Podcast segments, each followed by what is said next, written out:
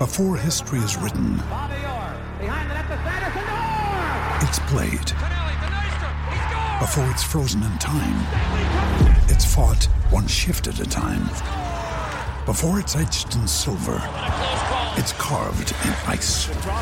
What happens next will last forever. The Stanley Cup Final on ABC and ESPN Plus begins Saturday. We took it all. We brought them to our land. An endless night, ember hot and icy cold. The rage of the earth. We made this curse. Carved it in the blood on our backs. We did not see. We could not, but she did. And in the end, What will I become? Senua's Saga. Hellblade 2. Play it now with Game Pass.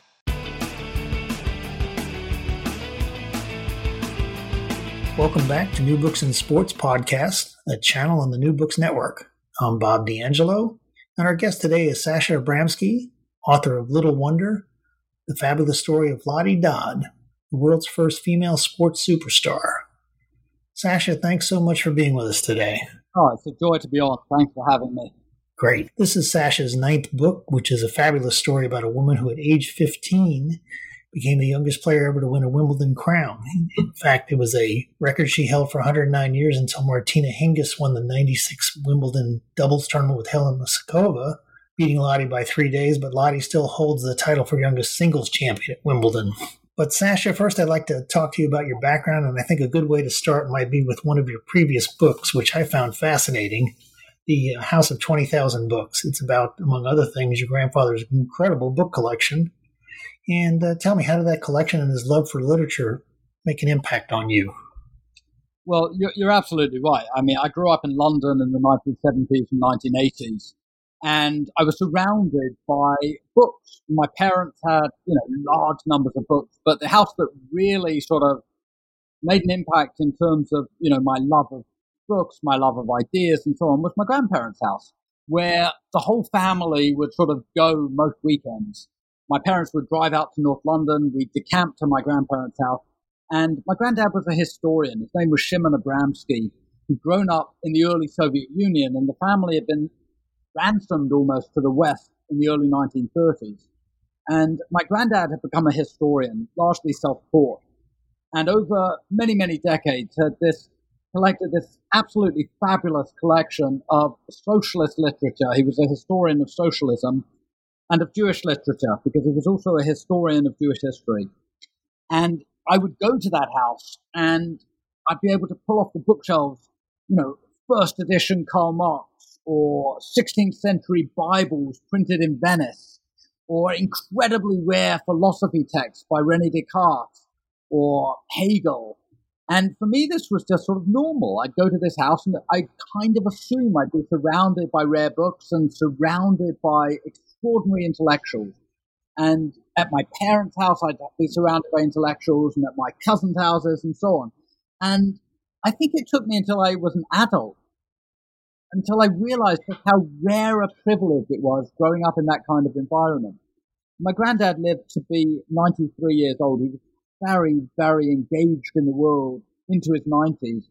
And I loved him and I loved his house dearly. And when he died in 2010, I wanted to memorialize him and I wanted to memorialize my grandmother Mimi. And so I wrote this book, which you mentioned, The House of 20,000 Books, which was my attempt to sort of go from room to room and explore all the ideas on those bookshelves and all the people who would inhabit these different rooms at different times. Um, and I think it did shape who I was. It made me realize the power of literature and the power of books and the power of ideas not just as these sort of abstract things off to the side, but as really motivating forces that shape the world we live in and shape our imagination and shape our dreams and in a very, very real way shape our humanity. And I think that, you know, if I have to look back and think what are the things that made me who I am and made me love writing and made me love exploring worlds that I can explore through my writing, it was growing up in that kind of milieu. Well, tell us a little bit about your, your writing career and your uh, academic career. Well, you know, it, your readers are, or your listeners are coming to me through my book, Lottie Dod. Little wonder, the fabulous story of Lottie Dod, the world's first female sports superstar. And for those of you who don't know me, you could be forgiven for thinking, all right, Abramsky's a sports historian. Uh, the truth is, I'm not. The truth is, in most of my day to day goings on, I'm a political journalist. Um, I have two obsessions. I've, I've been obsessed with tennis since I was about four or five years old, and my first hero was a Swedish sports player, Bjorn Borg, who won Wimbledon five times in a row from 1976 to 1980. And I wanted nothing so more, so much than to be Bjorn Borg, to win Wimbledon, to be a tennis champion, to have fans all over the world cheering me on. And I realized when I was about 10 or 11 that it didn't matter how much I wanted that to happen, it just wasn't going to happen. I, I didn't cut it on the tennis court. But in a way, that was liberating because my other obsession since I was also about four or five has been politics. And I think partly because of the house that I spent so much time in, my grandparents' house, and also my parents. My mother, in particular, was extremely involved in politics when I was growing up and in grassroots activism. She was very involved in the anti nuclear movement. Um, I remember when I was probably about six or seven years old, my dad took me to see a play about Stephen Biko, who um, was one of the very important figures in the anti-apartheid struggle in South Africa, and he'd been brutally murdered by the South African security police. And so those were the sorts of things that animated me when I was a very young kid. Um, so on a day-to-day basis, I live in California now. I moved out to America in the 1990s. I write about politics. I write about social justice issues. Uh, my first few years in journalism, I was freelancing. I was in New York. I wanted to find areas that I would sort of have to myself and I started writing a lot on the criminal justice system. And this was at the height of the war on drugs and the war on crime. And pretty much every politician, left, right, and center, was advocating more prisons and more money to be spent on the criminal justice system. And year in, year out, more and more people were going into prison. And I started thinking, well, there's got to be collateral damage here. What's going to happen to communities when hundreds of thousands of people are removed from them and put into prison? What's going to happen to the labor market when two or three percent of the labor market is invisibilized by being behind bars. Uh, what's going to happen to these men and women when they come out of prison at the back end and they can't find access to public housing and they can't get jobs because they've got the scarlet letter and they can't vote in many states like Florida because they've got a felony conviction. So I started writing about that and teasing out the implications and I got fascinated by it. So for most of the last 25 years, I've written on social justice issues, whether it's the prison system or voter rights or housing access or healthcare. Or more recently, I've been writing a lot on immigration and what happens when a society starts snarling against immigrants, against asylum seekers, or against refugees, or against kids who came here and subsequently received DACA status and are now being told, we think of you as illegal again. And I've really spent, you know, I can't tell you how many articles I've written, but hundreds and hundreds of articles over the last many years exploring these social justice themes. So that's what I usually write about. For me, this sort of move to writing a sports biography, it was something I treated myself to in a way. I've been writing so much about Donald Trump and about the Donald Trump era, and my blood pressure was going up and up and up, and you know, I was just doing these articles about things that I found so socially heinous. The idea of a sort of unleashed racism and an unleashed white nationalism. And I needed to find some way to not disengage because I don't think one can or should disengage from this moment. But I needed to find something that would exercise another part of my personality and that I could do on the side when I was thinking about politics.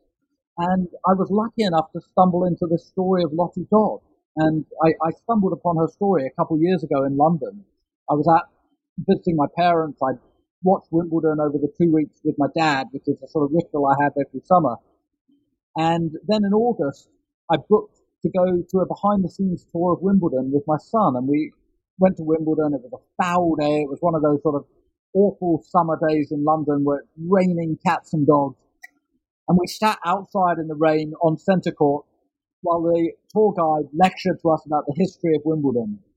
And at the end, he said, well, your ticket includes the museum. Why don't you spend a bit of time in the museum? So we traipsed downstairs to the basement museum and in a corner, there was this little exhibit on late 19th century tennis stars in the first decades of the game of tennis.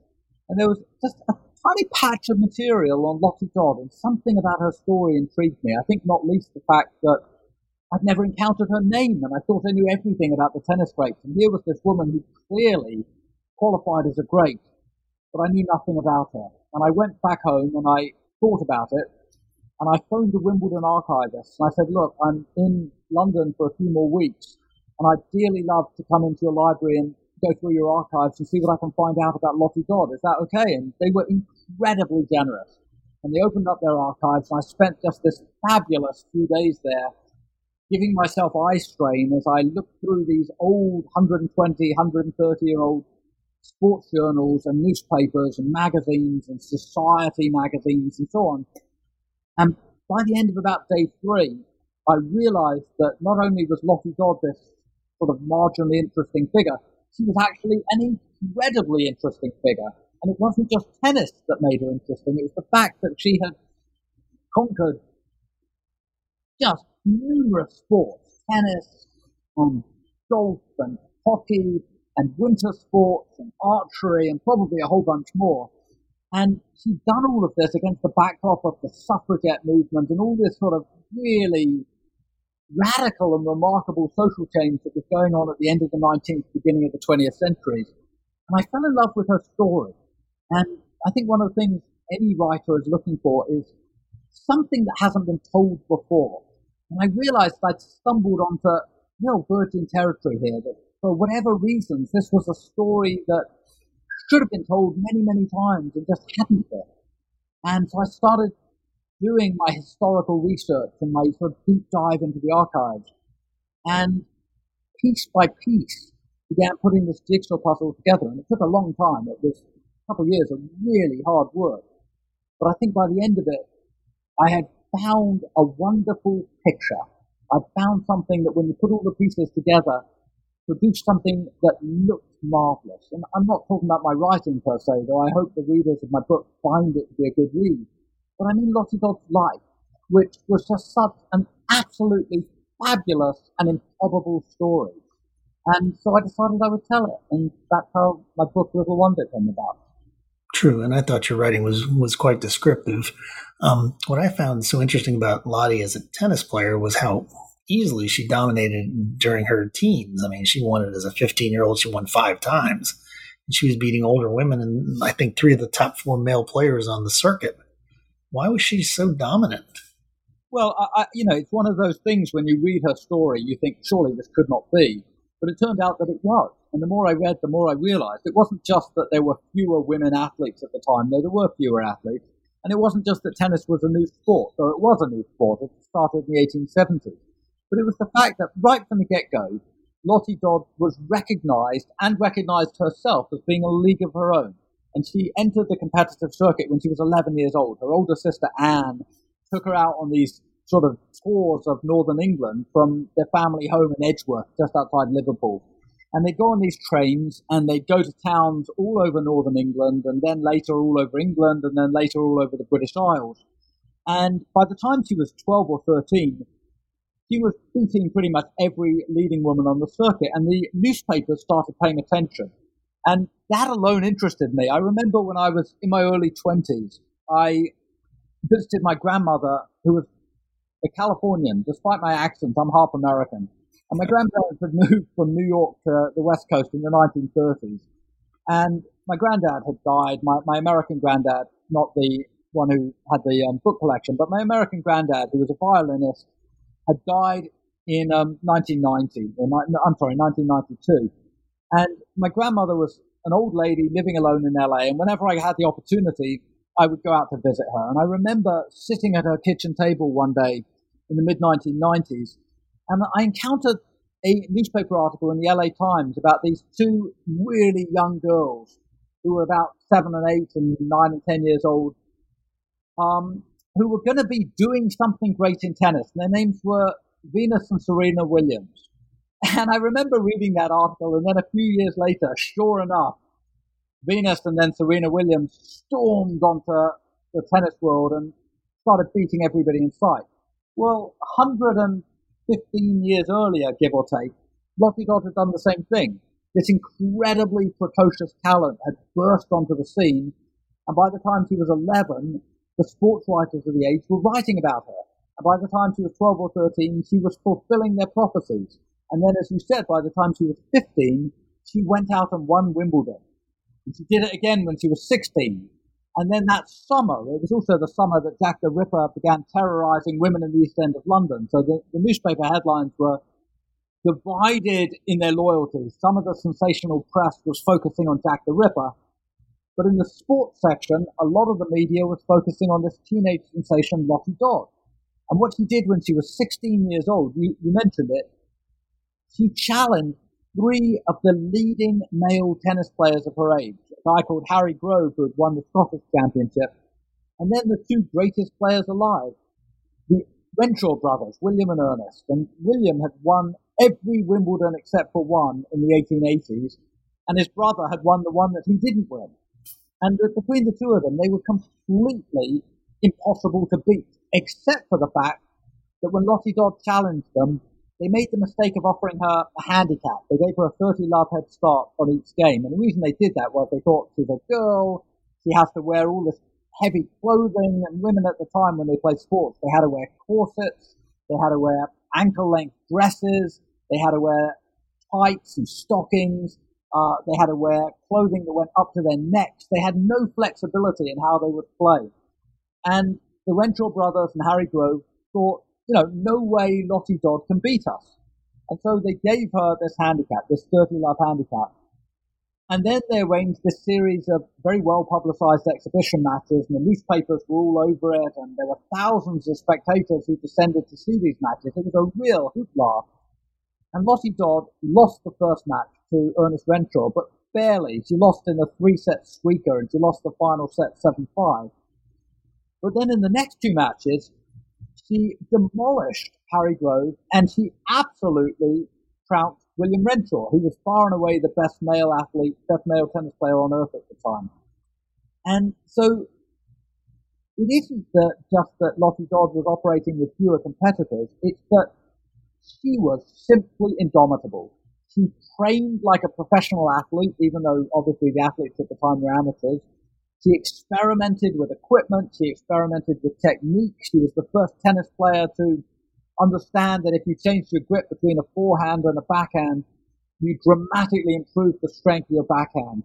Um, and one of the things that was truly extraordinary, she was a woman who would rush to the net at any opportunity, a little bit like Martina Navratilova in the 1970s, 1980s, 1990s.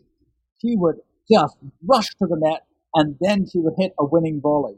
So she played this extraordinarily aggressive game.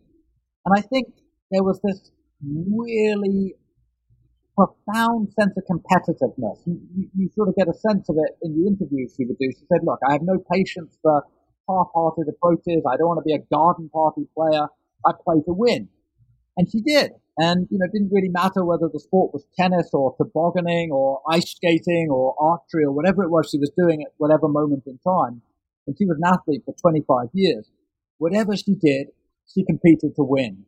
And to me, it's remarkable to watch a character like that develop over the years. And usually when you encounter a character like that, they're not just strong-willed in tennis, but they're just remarkably strong-willed in how they approach life. And certainly with Lottie Dod, she lived to be nearly 90 years old. She was born in 1871 in northern England. She lived all over the UK and she died at the age of 88 or 89 in a retirement home in a southern English community called Sway, right by the English Channel. And the entire 88 years of her life is characterized by this fierce independence, this desire to dance to her own tune, whether it was tennis or whether it was the life that she did after sports in the 55, 60 years she lived after she stopped playing tennis. You know, she was somebody who just would not accept other people telling her what to do and how to live. And you you talked about some of the obstacles that she faced, you know, particularly the clothing. I just can't imagine, for example, Serena Williams wearing a, you know a dress all the way down to her ankles um, um, what kind of obstacles did they face? Uh, women face in the late late decades of the 19th century. I know that Lottie wrote a very passionate um, seven page article about her beliefs on the matter. Yeah, she did. And I, I when I found that article, it was a sort of eureka moment for me because I was trying to work out what she thought about the sort of equality of the sexes or the battle of the sexes. And she wasn't political. I found some newspaper cuttings in her scrapbooks that indicated that she or maybe her mother had cut out some materials on the legal equality of women. She certainly believed in the legal equality of women, but she wasn't innately political. I couldn't find evidence that she went on suffragette rallies or spoke in favor of the suffragettes or anything like that. But she didn't brook people saying to her, you can't do this because you're a woman. And time and again, that's what journalists in particular tried to do. They would demean her. They would write these um, profiles of her saying, well, of course, the reason she's so good is that she had two gentlemen brothers. She had these older brothers, um, Anthony and William. And these brothers were kind enough to teach her sports. Well, it was absolute nonsense. She was far better at sports than them, and they were good athletes. Her, her brother William actually did win the Olympic gold medal in archery in 1908 when Lottie won the silver medal for women. But outside of archery, on all the other sports that they played, she was dominant. She, she was far better than them at tennis. She was far better than them at tobogganing. They went mountaineering together in the 1890s, and there are these extraordinary photos of the Dods hanging off these winter peaks in Switzerland and then also hiking some of the most difficult peaks in Norway in 1896 and 1897. But it was clearly Lottie Dod who was the dominant figure there. She was the one who would experiment the most. She'd take the most risks. She would go after mountain peaks that were way beyond her skill level just because they were there and she didn't want to say, I'm too scared to do this. Uh, but there were a lot of magazine and newspaper profiles that said, eh, she's good, but only for a woman. And the reason she's good is because she was trained by boys or by men. And anyway, she's not particularly beautiful. She's too muscular and a little bit chubby. And there were these really weird, demeaning articles about her physical appearance. And Dod fought back and she, she wrote her own articles and she also gave interviews in which she explained just how hard she was at training and just the, you know, the extreme regimentation of her training regimen. And she would talk about how difficult it was to play tennis at the level she played and basically say, if you don't believe me, why don't you try it? And you'll find that playing a full length match is nothing easy. It's, it's nothing you can do in a half hearted way. And then when she went over to do winter sports, she had figures telling her, well, you can't do the Cresta toboggan run, which was maybe the first major toboggan run on earth and certainly the most difficult toboggan run on earth.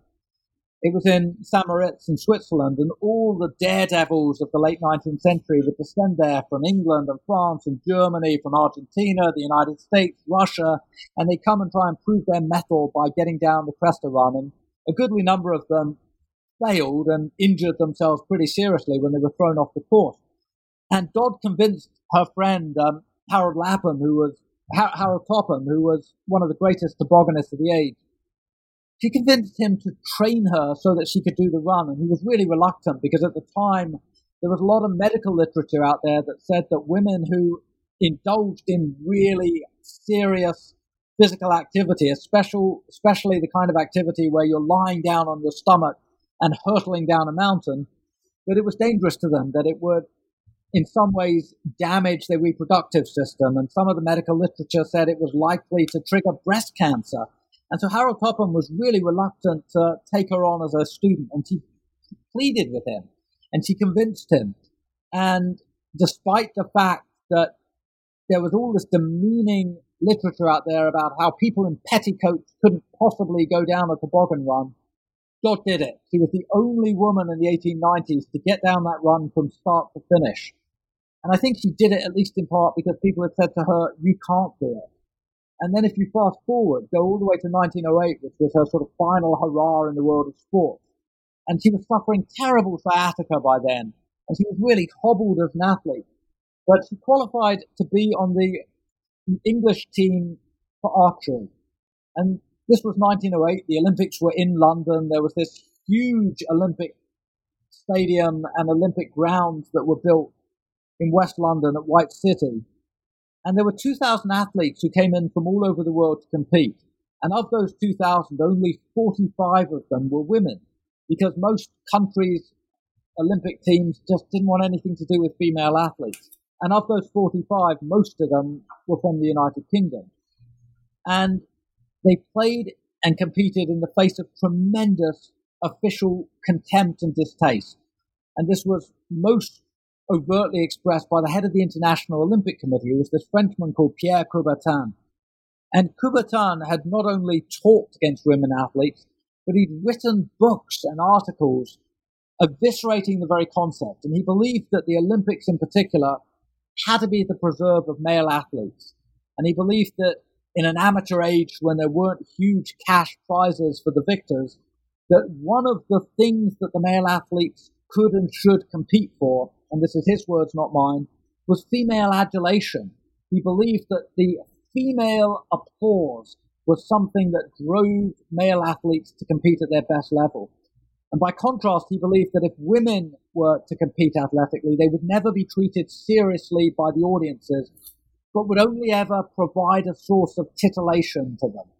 And so he urged women to back off and to not make a fuss and to not get involved in the Olympics. And most female athletes did back off.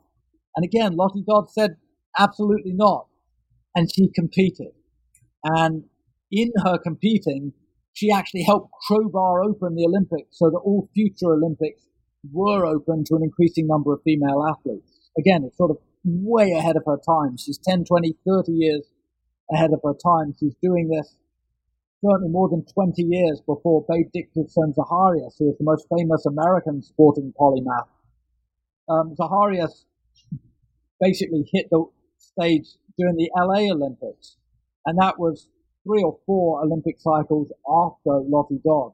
So, you know, she really was in a complete league of her own when she was doing what she was doing. I um, I liked one line that you wrote about Lottie, where you said um, inertia for her had never proven a particularly appealing law of nature, and I think that manifested itself by what you were saying, where she went from tennis to golf to to mountain climbing to hockey and ice cricket. And uh, did she just get bored with um, dominating one sport, or did she really relish the challenge of, of tr- trying something new and appealing and, and exciting and difficult? I think both. I think what happens was when things got too easy for her at one sport, the challenge wasn't there anymore. And she said as much. She talked to interviewers in the 1890s, and she said, "I've got no desire to be the kind of competitor who simply stays with one sport just to pick up more and more trophies." And she liked trophies. I mean, her, her, her bedroom in the family home in Edgeworth when a journalist went to interview her there when she was still living at home, her bedroom was chock full of trophies. The interviewer said it was almost like a storehouse.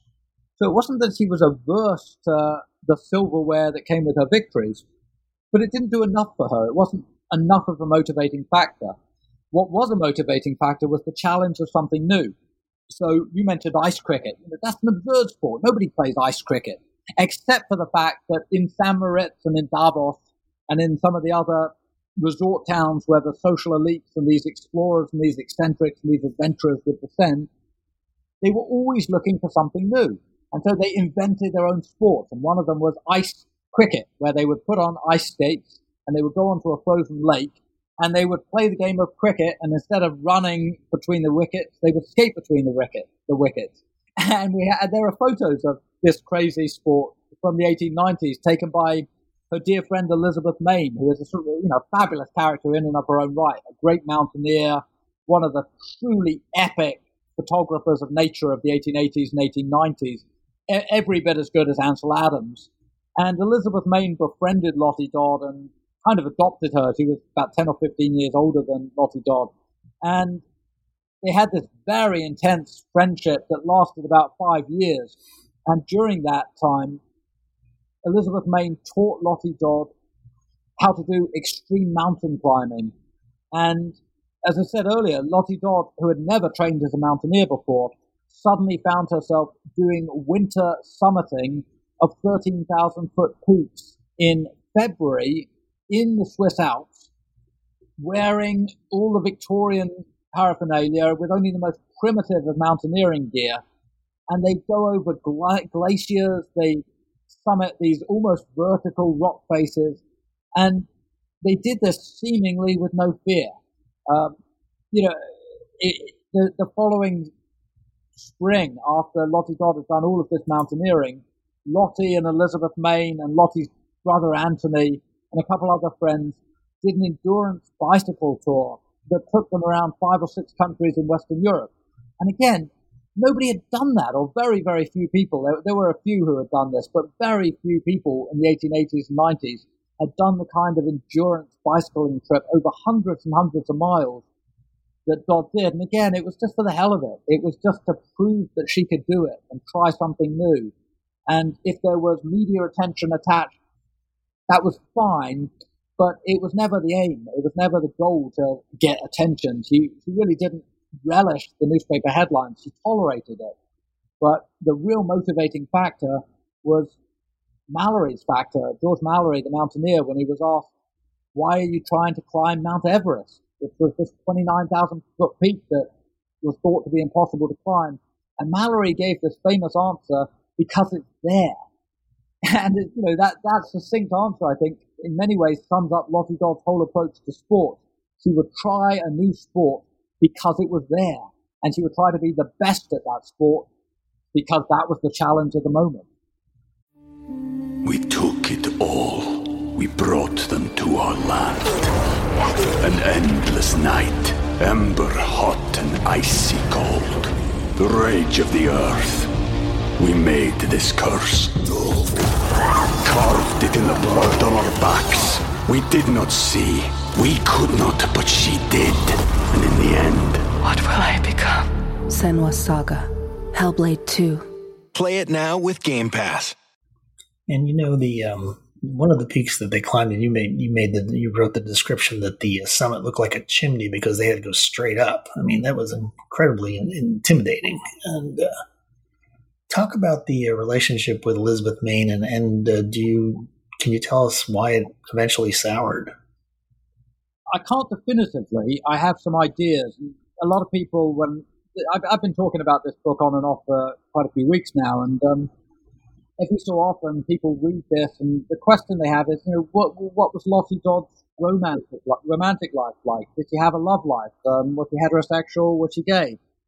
The answer is she didn't seem to have any desire to subsume her life in somebody else's.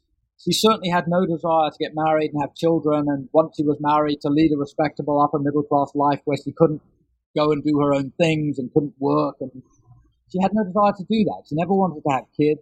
She doesn't seem to have had any long term romantic relationships, certainly no love letters survived or anything like that. And the question does arise, you know, is it possible that she was gay? And it's certainly possible. And the relationship she had with Elizabeth Main, who had been thrice married and I think thrice widowed by the 1890s. It was certainly a very intense relationship, and Elizabeth Main wrote a lot about Lottie Dod and took a huge number of photographs of Lottie Dod and then annotated them in very precise handwritten notes. She would annotate them in the margins of her albums. And some of the annotations are really very intimate and they're almost coquettish, flirtatious. And so the answer is I don't know. I don't know if there was any kind of romance. I don't know if either Lottie Dod or Elizabeth Main thought of themselves as being romantically entwined. I do know they had a very intense falling out, that at some point in the late 1890s, they stopped talking to each other. And it wasn't just the kind of falling out where they got bored or went their own ways. They, something happened in the 18, late 1890s where Elizabeth Main basically wrote Lottie Dod out of her story's existence. She stopped writing about her, stopped mentioning her. She, and Elizabeth Main wrote many, many, many books, and she wrote about her social circle in St. Moritz in great detail, but she completely erases Lottie Dod from, from that set, that circle of friends. So, you know, there, there was certainly a very intense friendship between the two women, whether it was more than a friendship that would be speculation, and I, I, don't know the answer, and so I don't definitively say one way or another in the book. Yeah, and I think also uh, her attitude about um, being a woman and everything. I think the the um, sense back then in, in um, early 20th century or late 19th century England is that uh, once you got married, you pretty much um, handed off your life to your husband, and I don't think she stood for that at all.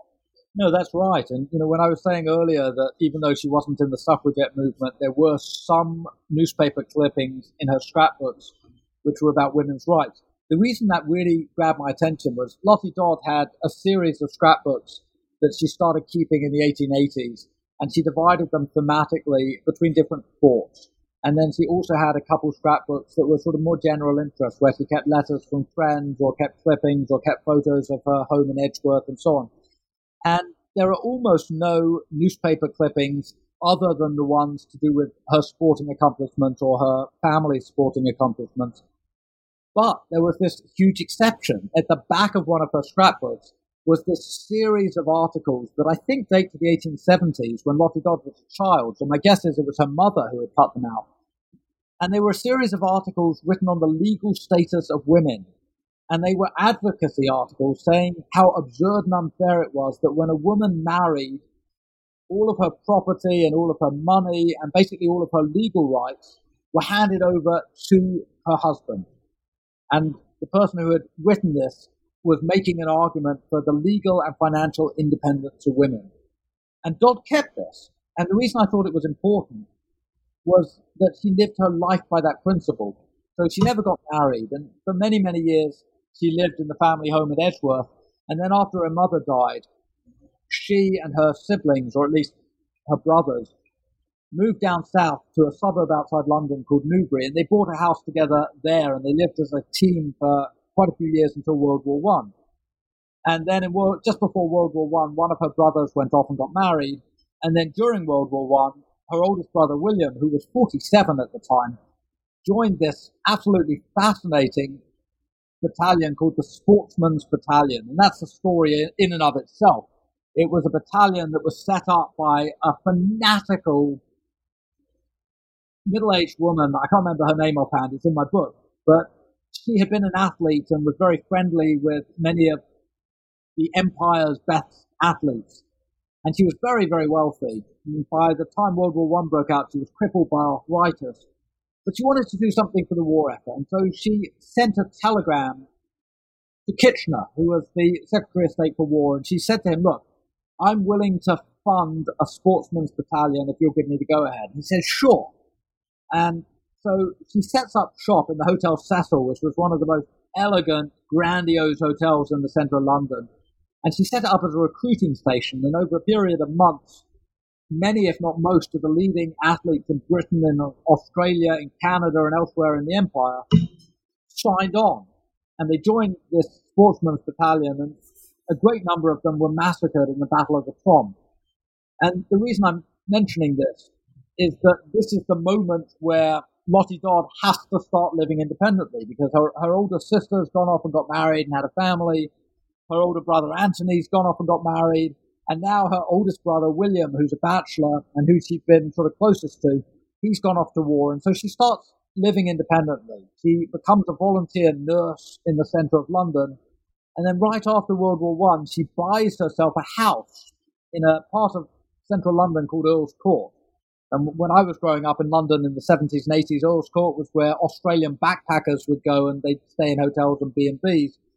But back in the early years of the 20th century, there were these very elegant, grand stone buildings, five story, four story, five story houses. And it was a really interesting, quite elegant, but also quite bohemian part of London. And Lottie Dod moves in as a single middle aged lady into one of these houses. And the moment she can, as a woman of property, she registers to vote in 1819, just after women's suffrage. And I think that shows really just how independent she was. She had no desire to settle down, no desire to become part of a family just because, no desire to have children and give up her sporting career or the career that followed after sport and every desire to prove her independence and when she could vote, to vote. And, you know, I really admire her character. I admire the fact that she didn't settle for other people's understanding of what she should do with her life, but she lived it on her own terms. And, you know, for me, that's how life should be lived. And it makes for interesting people and it makes for interesting experiences and stories right to thine own self be true basically um, tell us about um, let me circle back to uh, lottie's family life i mean uh, how was her relationship with her siblings and her parents I, I, believe in the book i think you said her father died when she was young and her mom was kind of a domineering sort so uh, what was the relationship there Well, her father died when she was very young. She was seven or eight years old. He was a very wealthy cotton merchant. He was part of that new money that had made its fortune around the importation of cotton, mainly from the United States, but then during the American Civil War from India. And he'd made a huge amount of money and invested it well and basically was living a gentleman's squire's existence. He had a large country estate. They were fanatically into sports. They built their own tennis courts a few years after tennis was invented. They encouraged their children to be sporting obsessed gentlemen and gentle ladies, and they homeschooled the kids. They, they never had them go to schools. They had governors and governesses brought into school with four children. And I, I think that Lottie Dod's dad, when he died, left a house that was financially independent, but became quite claustrophobic. The sense I got is that Margaret Aspinall, I think her name was, um, Lottie Dod's mother, was quite overbearing and quite unwilling to let the children explore the wider world. She'd created her own world in Edgeworth, in the estate. And the older the children got, the sense I got was it became quite claustrophobic. And for the girls in particular, Anne the oldest and Lottie the youngest, there had to be an escape valve because it was the only way they could see the rest of the world. And the escape valve became sports. And I think Lottie became an excuse for Anne in a way. Anne was older she was good at sports, but she wasn't as good as Lottie. So what she did is she began chaperoning her younger sister around England to these sporting tournaments. And it was the way that they could see the wider world. So one of the consequences of the way the children were brought up, it reminds me, actually in a very profound way, it reminds me of the Mitford family. And I'm sure many of my audience will have heard of the Mitford sisters. There were there were also some brothers, but the famous ones are the Mitford sisters, Nancy and Jessica and um, Unity, and I think there were a couple others, Pamela. And these girls had been brought up in. They were a little bit younger than Lottie Dod. They've been born into the very end of the Victorian period and beginning of the Edwardian years. But they've been brought up in a very self-contained house, and their world wasn't revolving around sports. It was revolving around ideas and culture and politics. And so they all ended up doing these interesting and or disturbing things in the world of politics or literature. And it seems to me that William and Anthony and Anne and Lottie Dod were brought up with a similar obsession around sports. But they were also brought up to be very, very cultured. They, they were very good artists. Anthony was a champion chess player. Lottie was very, very good at piano music and later in life became a madrigal singer, a very successful madrigal singer. So I think they were all brought up both to have this profound engagement with the world of sports, but also a certain kind of culture, but also to be very self-contained. So they were a unit. The four siblings were desperately close. And for much of Lottie Dod's life, she lived with one or other sibling, either in Edgeworth or then down in Newbury, or later on, William Dod, who never married, lived with her at her house in Earl's Court, and then she returned the favour and lived with him when she was a very old lady at his house in southern England, in Devon, in a place called Westward Ho! Exclamation point. It's a lovely name. Right. Uh, but but I think the answer to your question is she was extremely close to her siblings, and she outlived them all. And it I, it must have been a, a very lonely last part of her life when she outlived all of the siblings who were really the bedrock of her existence and she had nothing to fall back on. She had some nieces and nephews, but she had none of her own children. She had no spouse. And I think in the last part of her life, she became very much a hermit, a recluse. And she sort of disappeared from the public domain and faded away. And I think that's one reason she's not better known today. By the time we get to the sort of 1920s and certainly by the 1930s, she really didn't want to be in the public spotlight. She wanted to be almost anonymous. And I think she pushed herself towards that anonymity. You know, it's funny because I, I um, before I set up the interview with you, I, I checked on newspapers.com and did a search on Lottie Dod. And there was almost 34,000 entries. And I went, wow.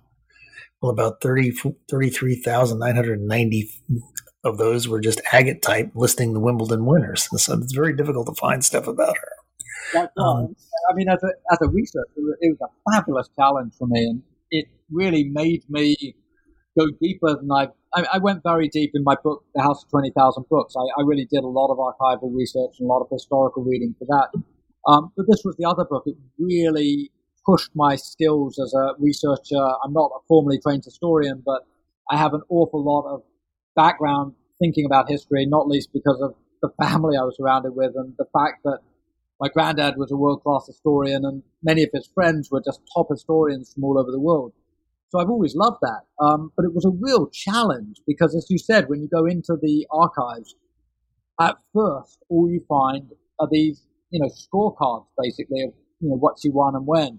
When you right. go deeper, you can find a lot more material, but you have to know where to look and you have to um, really sort of be willing to do a deep dive in, in terms of the research. But it doesn't matter how good your research is, at a certain point she vanishes. Um, by the time she's about 60 years old, she really does vanish into the shadows and becomes a silhouette. The um, interesting thing is, after she left tennis and did her other things, she took up golf, which is again another male-dominated sport. Um, how did she? Uh, how was she received by the golf community? Oh, they loved her. She when she stopped playing tennis in the early 1890s, I managed to find a series of ditties in which anonymous poets and singers wrote these limericks about Lottie Dod on the golf course and how good she could be or might be or how good she would be if she put her heart into it. And the thing that was really fascinating is when she was a tennis player, she had begun getting this really obsessive fan base around her. And the name of the book, when I called it Little Wonder, is because that was her nickname. The sports figures and the sports writers of the 1880s and 90s called her the Little Wonder because she was this teenage sensation. And she had thousands of fans. We, we think of tennis as a fairly sedate sport, but back in the 1880s when she was dominating everything in tennis, the fans would come on in. They'd take trains from London to what was then the sort of deep suburbs of Wimbledon, and they would surround her as she played, and they would chant "Lottie, Lottie." It was almost like a football game more than a tennis match, and all of that sort of fan obsession was translated into golf. So there are these newspaper articles from the time when she started winning in the mid 1890s. And she, she didn't actually really peak as a golf player until 1904. But there, there are these articles where thousands of people would descend on the golf, golf greens to see Lottie Dod in action. And one of the most fascinating things I found was she won the British golf, the women's ladies golf championship in 1904. The tournament was played in Scotland near the Clyde, and the Clyde at Troon, at Troon right? At, Troon, exactly. And, and, you know the, the the Clyde is where the British shipping industry was centered, and it's full of tough working class men. And these tough working class men put down their tools and en masse left the shipyards to go over to Troon to see Lottie Dod in action. And there were all these newspaper reports about how rowdy and noisy these working class supporters were. And the, I think the, the sports writers were quite discombobulated by it because it was something completely different from what they were used to. But it gives you an indication of the fact, you know, Dod said, I'm not a garden party player. And she wasn't. She was very wealthy. She was part of the social elite. But when she played sports, she played without quarter. And the working class fans in Scotland dearly loved her for it. They loved the passion she brought to it. They loved the fact that there was nothing gentle about the way she played sports. And they loved the fact that she played to win. And so when, when, when you start reconstructing Lottie Dod's career in golf, especially, you find the fandom to be a really interesting part of the story. And it's interesting that she didn't like to be called Lottie. She wanted to be called Charlotte. She did. Her birth name was Charlotte. Her nickname was Lottie. And she was never really comfortable with the fact that her nickname given to her in family circles had become the way that she was publicly recognized. But I think at a certain point, she kind of gave in to the inevitable because sports figures accumulate a certain image and a certain name, and they're stuck with that, that name and image. People don't get changed halfway through. And I think she realized at a certain point she was always going to be Lottie Dod, and she didn't quite make her peace with it. She'd tell interviewers every so often that she loathed the nickname, but mm. the fight was half-hearted. That you know, when it came down to it, she recognized that she had a huge following that understood her to be Lottie, not Charlotte, and she ran with it. Right. And, you know, then she takes up archery, and that, was basically her final hurrah in sports. I mean, my gosh, like you said uh, earlier, it wasn't, Olympics weren't exactly um, a sport for women, but she, again, she conquered that. And archery is just such an interesting way to end your career. It is. You know, the funny thing is, maybe it's not funny, the, the poignant thing is that one of her very, very distant ancestors, going back more than 400 years at that point, was a man called Dod. And Dod, legend had it, had been knighted on the field of Agincourt by King Henry. And the family had incorporated Dodd's mythology into everything. They, he was called Dodd of Edge was his name. And so they named their house Edgeworth after their ancestor. And when the siblings moved to Newbury, they named their house again a variant on their ancestor Dod of Edge. And I think Lottie Dod had grown up hearing this legend of this illustrious ancestor on the field of Agincourt. And even as a child, the Dods had done archery. They'd done it on their grounds of the estate at Edgeworth. And so for me, it was her coming full circle. It was something that was a foundational myth for her. It was something she loved as a child, but then she put it to one side for nearly a quarter of a century and done all these other sports. Now in her late 30s, she was completely incapable of the kind of sport like tennis that made you run around a lot because she was suffering terrible sciatica by then. But she was good enough still to train as an archer. And she did. She trained very, very hard at an archery ground near the house in Newbury. And then she had this really hard fight. And again, I mentioned the terrible weather when I was at Wimbledon in August when I discovered Dod's story. You know, there's often terrible weather in London in the summer, and the 1908 Olympics were no exception. It was a particularly rainy, muddy, windy summer. And the conditions were absolutely abysmal. And there were days when the sports had to be cancelled or delayed, and there were huge problems around that Olympics. And doing archery in a windstorm and a rainstorm is not easy. And the only image I have managed to find of Dod, the only moving image there seems to be of Dod playing one of her sports, is a 30 second crackly old film footage. It's now in the Pathé archives, I believe. But you can see Lottie Dod in that very early film footage in the Olympics firing off her bows at the target. And I can only imagine how difficult it must have been. Again, she's wearing full length regalia, she's wearing a very heavy hat, and it's clearly windy and rainy, but she's absolutely focused. And you know, even though it's only 30 seconds of film footage, in that 30 seconds, you can see all of the intensity that she brought to sport. And I think um, Elizabeth Main or, or somebody had taken pictures of her when she took her her skating test too, and that was a um, you know she, not only did she take the women's skating test, but she also took the men's skating test and passed both of them. So that was another incredible feat. That's right, and you know there's a lot of still footage of Dod doing her different sports, a lot a lot of camera footage, uh, ca- camera imagery, and Elizabeth Main took a lot of those photographs, and the photos of her ice skating are particularly beautiful. And you're absolutely right. The women's ice skating, way too easy for her. So she went up and did the men's ice skating test at St. Which was the most difficult ice skating test on earth at the time. And by the end of it, she was a ranked male ice skater. And um, by all accounts, a really, really talented, elegant skater. Now, readers, and we can circle back to this, uh, readers um, may draw the parallel between Lottie Dod and Babe Didrikson. And, you know, she obviously, the Babe did some great stuff during the 1930s and, you know, golf, tennis, whatever. Um, how were they alike and different? I mean, I know that uh, Babe was more of a self promoter, where Lottie didn't didn't go for that.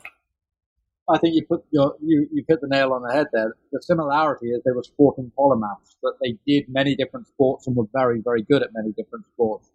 The difference is that while Lottie Dod tolerated being in the spotlight, she never craved it whereas Babe Didrikson Zaharias both craved it and was very good at generating her own publicity. She really knew how to manipulate the media. And I think that's probably one reason that more people remember Babe Didrikson Zaharias than remember Lottie Dod. And I think the other reason is just timing. That whereas there's 30 seconds of moving film footage of Lottie Dod playing sports, and I think another 90 seconds of her when she was an older lady and went back to Wimbledon in 1926 to receive a medal from the King and Queen. Other than that, there's no moving footage of her, whereas there's a lot of film footage of Babe Didrikson Zaharias and a lot of radio interviews of Babe Didrikson Zaharias. And then later on, I think there's some TV footage. So there, there's an electronic media archive that makes it easier to keep Babe Dickerson Zaharias in the public spotlight in a way that there isn't for Lottie Dod. So I think that's probably the biggest difference, just timing. Did um, Lottie Dod ever have any um, opinion or comment about Didrikson Zaharias? None that I found, and I'm not sure they really knew of each other's existence. And Lottie Dod's life basically encompasses Zaharias. Zaharias was born a few decades after Lottie Dod, and she died before Lottie Dod. So, you know, in a sense, it would it would probably be more likely that Babe Didrikson would have talked about Lottie Dod and said, "Oh, you know, here's this inspiration from a generation earlier." She never did. I never found any evidence that she talked about or referenced or gave credit to Lottie Dod for you know breaking that glass ceiling. And conversely, I also didn't find any evidence that Babe Didrikson Zaharias was on Lottie Dod's radar in any way, shape, or form you know, you open and close the book uh, with um, Lottie listening to Wimbledon when she died. I thought that was quite fitting and quite ironic. Yeah, she died as a very old lady in a nursing home. She was very ill at the time and um, possibly, possibly dementing. I'm not sure about that, but mm-hmm. certainly in very bad physical state.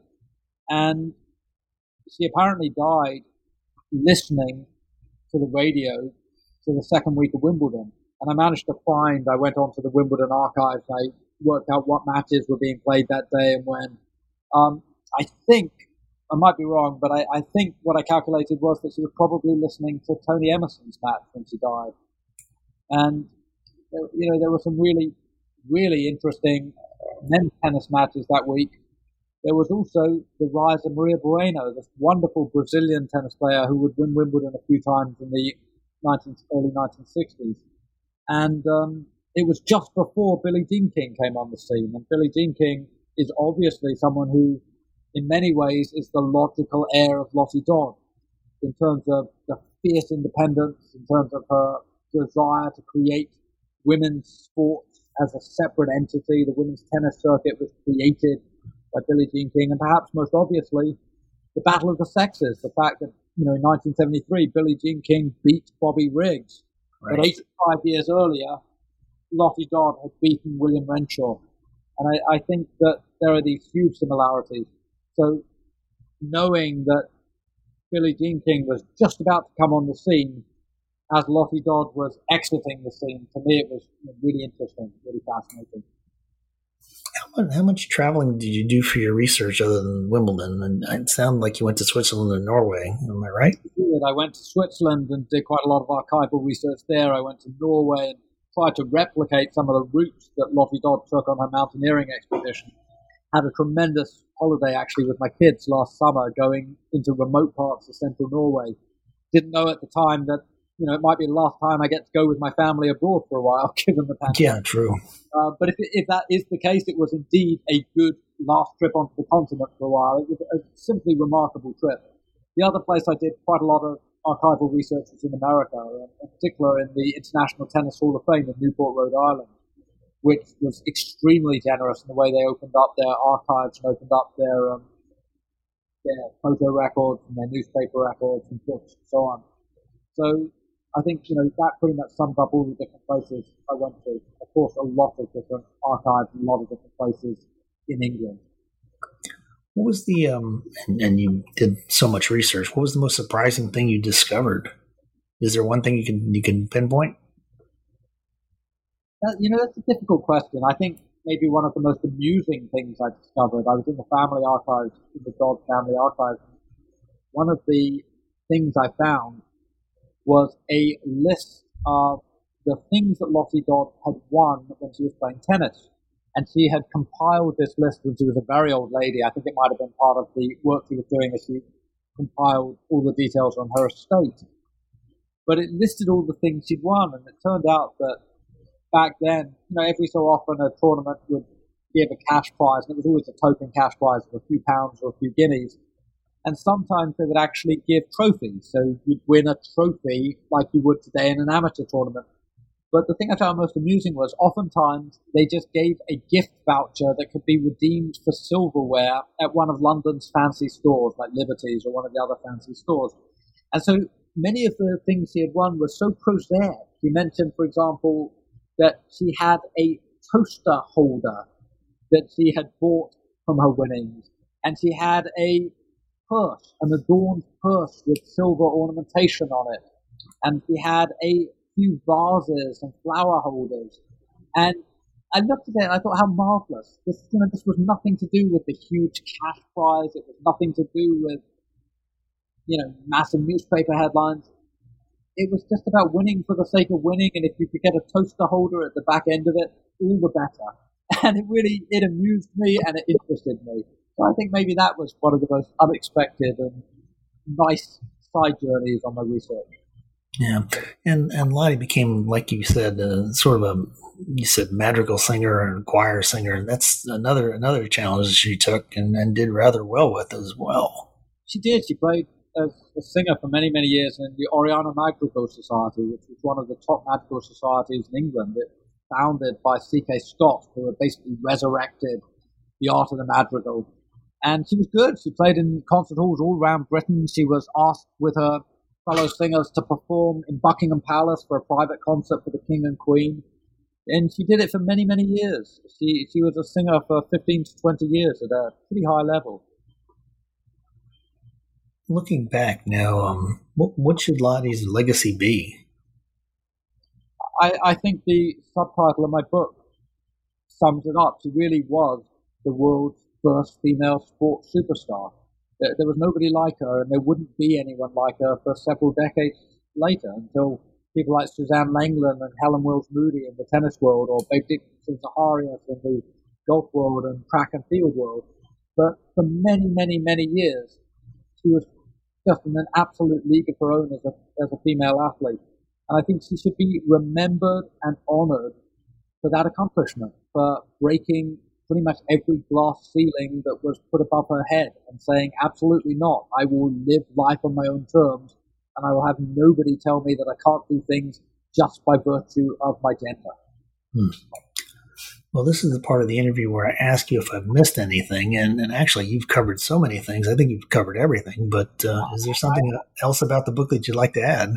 No, I got to say, you you just provided me with an opportunity for a wonderfully comprehensive discussion, and I'm really, really happy to have done it. But I think you covered all the major points. Good, good. Now, looking ahead, do you have any new projects in the works as far as books?